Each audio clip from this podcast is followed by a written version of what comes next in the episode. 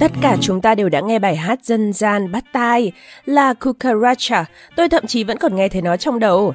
là cucaracha, là cucaracha. Tôi không biết những từ khác. Nhưng dù chúng ta thích bài hát này nhiều như thế nào thì không ai thích cucaracha, tức là con rán trong đời thực cả. Nhưng bạn có bao giờ tự hỏi loài này ra đời như thế nào chưa? Chúng đã tồn tại bao lâu rồi? Vâng, đã đến lúc trả lời một số câu hỏi rồi. Trước khi tiếp tục, hãy cho tôi biết bạn nghĩ rằng có thể sống sót sau một vụ nổ hạt nhân không nhé?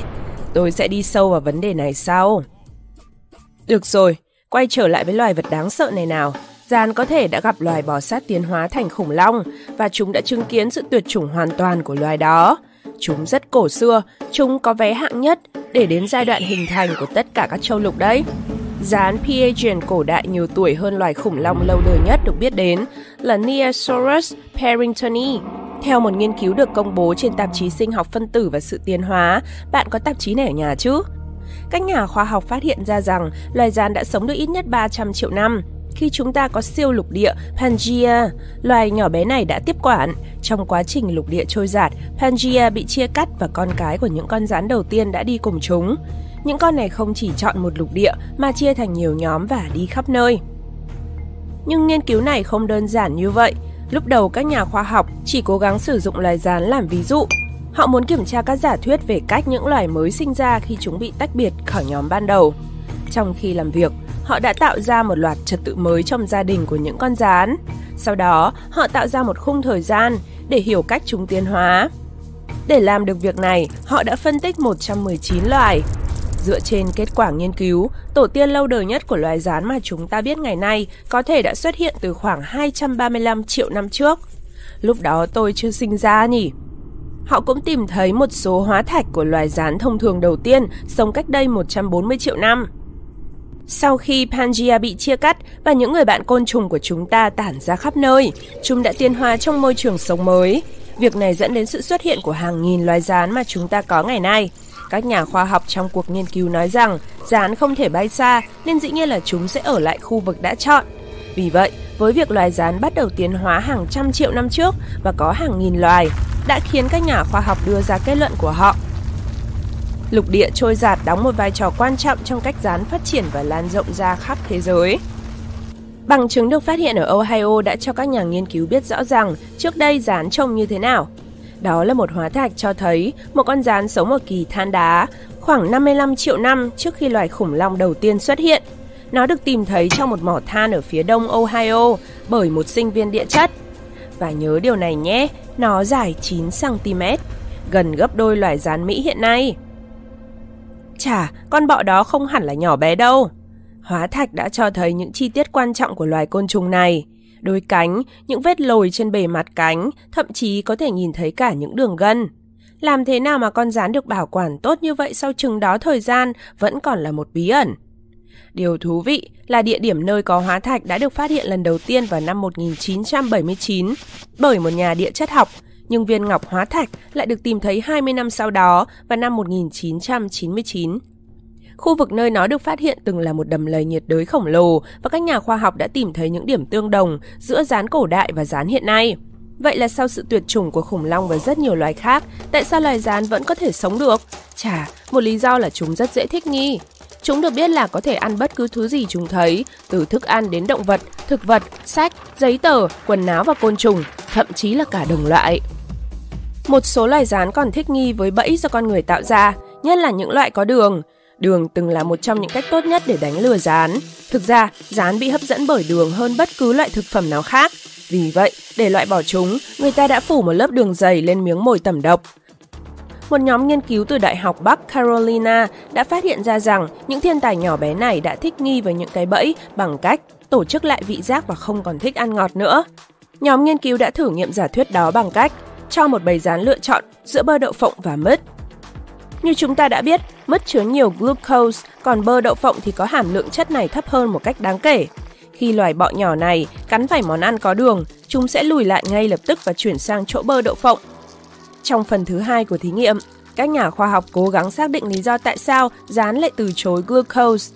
Họ làm chúng bất động và sử dụng điện cực để quan sát hoạt động của các thụ thể vị giác.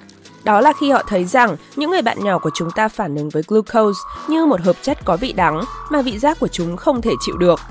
Chúng có thể nhận ra được vị ngọt, nhưng vị đắng đã đè lên nó.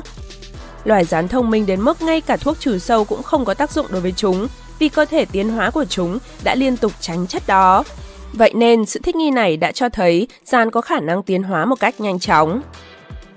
Chúng không chỉ trở nên linh hoạt và thận trọng với những gì chúng ăn mà cũng rất linh hoạt với tần suất chúng tiêu thụ thức ăn nữa. Vài trong số chúng có thể sống được hơn 30 ngày mà không cần thức ăn và hơn 7 ngày mà không cần nước. Rán thậm chí có thể sống sót trong một tuần mà không cần đầu. Và lý do cũng kỳ lạ như thế. Để bắt đầu thì rán có một hệ tuần hoàn hở. Chúng hô hấp qua các ống nhỏ, được gọi là các ống thở, nằm trên bề mặt của cơ thể. Vì vậy, chúng không phụ thuộc vào miệng hoặc đầu để thở. Và lý do duy nhất khiến chúng không thể chống chọi với loại chấn thương này chỉ là vì khi không có đầu, chúng không thể uống nước. Khi nói đến nước, rán cũng có thể nín thở trong khoảng 40 phút và có thể ở dưới nước trong chừng nửa tiếng. Vậy là, ngoài sức bền, chúng cũng được sinh ra để phòng ngự nữa. Bộ xương ngoài của chúng, hay còn gọi là lớp vỏ bên ngoài, sẽ bảo vệ cơ thể mềm. Loài rán thường lột xác nhiều lần trong suốt cuộc đời. Vì vậy, trong khi trải qua quá trình này và không có lớp vỏ bên ngoài làm lá chắn bảo vệ cơ thể, chúng sẽ ẩn náu. Vì đôi cánh không giúp ích gì nhiều, nên rán sử dụng chân để chạy. Và để tôi nói cho bạn biết nhé, chúng khá giỏi trong việc đó. Chúng có thể chạy với tốc độ lên đến 4,8 km h Tôi chắc chắn tất cả chúng ta đều cảm thấy khó mà tin được. Trên thực tế, ngay cả các con rán một ngày tuổi, chỉ cỡ một đốm nhỏ cũng có thể chạy nhanh như những con trưởng thành. Hiện nay, loài rắn lớn nhất thế giới đang sống ở Bắc Nam Mỹ và Trung Mỹ. Chúng được gọi là Blaberus giganteus. Con đực có thể đạt chiều dài 7,5 cm và con cái là 10 cm. Tôi chắc chắn rằng tổ tiên ban đầu của loài này sẽ cảm thấy rất tự hào cho mà xem. Một số con rắn thậm chí còn có thể mọc lại các chi tiết khi bị mất, giống như cách chúng mất lớp vỏ vậy. Điều này có thể giải thích vì sao chúng kiên quyết len lỏi qua những khoảng trống nhỏ nhất chăng? Lớp vỏ ngoài của rán chắc chắn cho phép điều đó. Chúng có thể chui qua một khoảng trống chỉ nhỏ bằng 1 phần tư chiều cao của cơ thể bằng cách làm phẳng lớp vỏ ngoài, sau đó dang rộng chân sang hai bên. Trong số 4.000 loài rán ngoài kia, chưa đến 1% là gây vấn đề cho người. Loài phổ biến nhất là rán Đức. Ôi trời, kể từ khi được sinh ra, chúng sẽ trở thành con trưởng thành chỉ trong khoảng 36 ngày. Mặc dù loài này trông có vẻ khó ưa, nhưng thực ra lại giúp ích rất nhiều cho môi trường. Chúng thường sống ở những khu vực ấm áp, ăn lá vây và gỗ mục. Rán giúp phân hủy các mảnh vụn hữu cơ và trong quá trình đó, chúng sẽ bổ sung chất dinh dưỡng cho đất. Nhưng trách nhiệm quan trọng nhất của loài sinh vật này là phân hủy. Chúng bắt đầu quá trình này bằng cách chia nhỏ các chất hữu cơ không sống để các vi khuẩn tái chế ăn. Nếu không có những con bọ nhỏ này, rất nhiều loại mảnh vụn sẽ trồng chất trên khắp bề mặt trái đất. Trong số những loài rán đã từng tồn tại, nhiều trong số chúng đã thích nghi để lấp đầy các hốc sinh thái trên khắp thế giới. Một ví dụ đó là loài rán phát sáng được tìm thấy ở gần núi lửa Tungurawa. Bây giờ, trở lại giả thuyết rằng rán có thể sống sót sau một vụ nổ hạt nhân.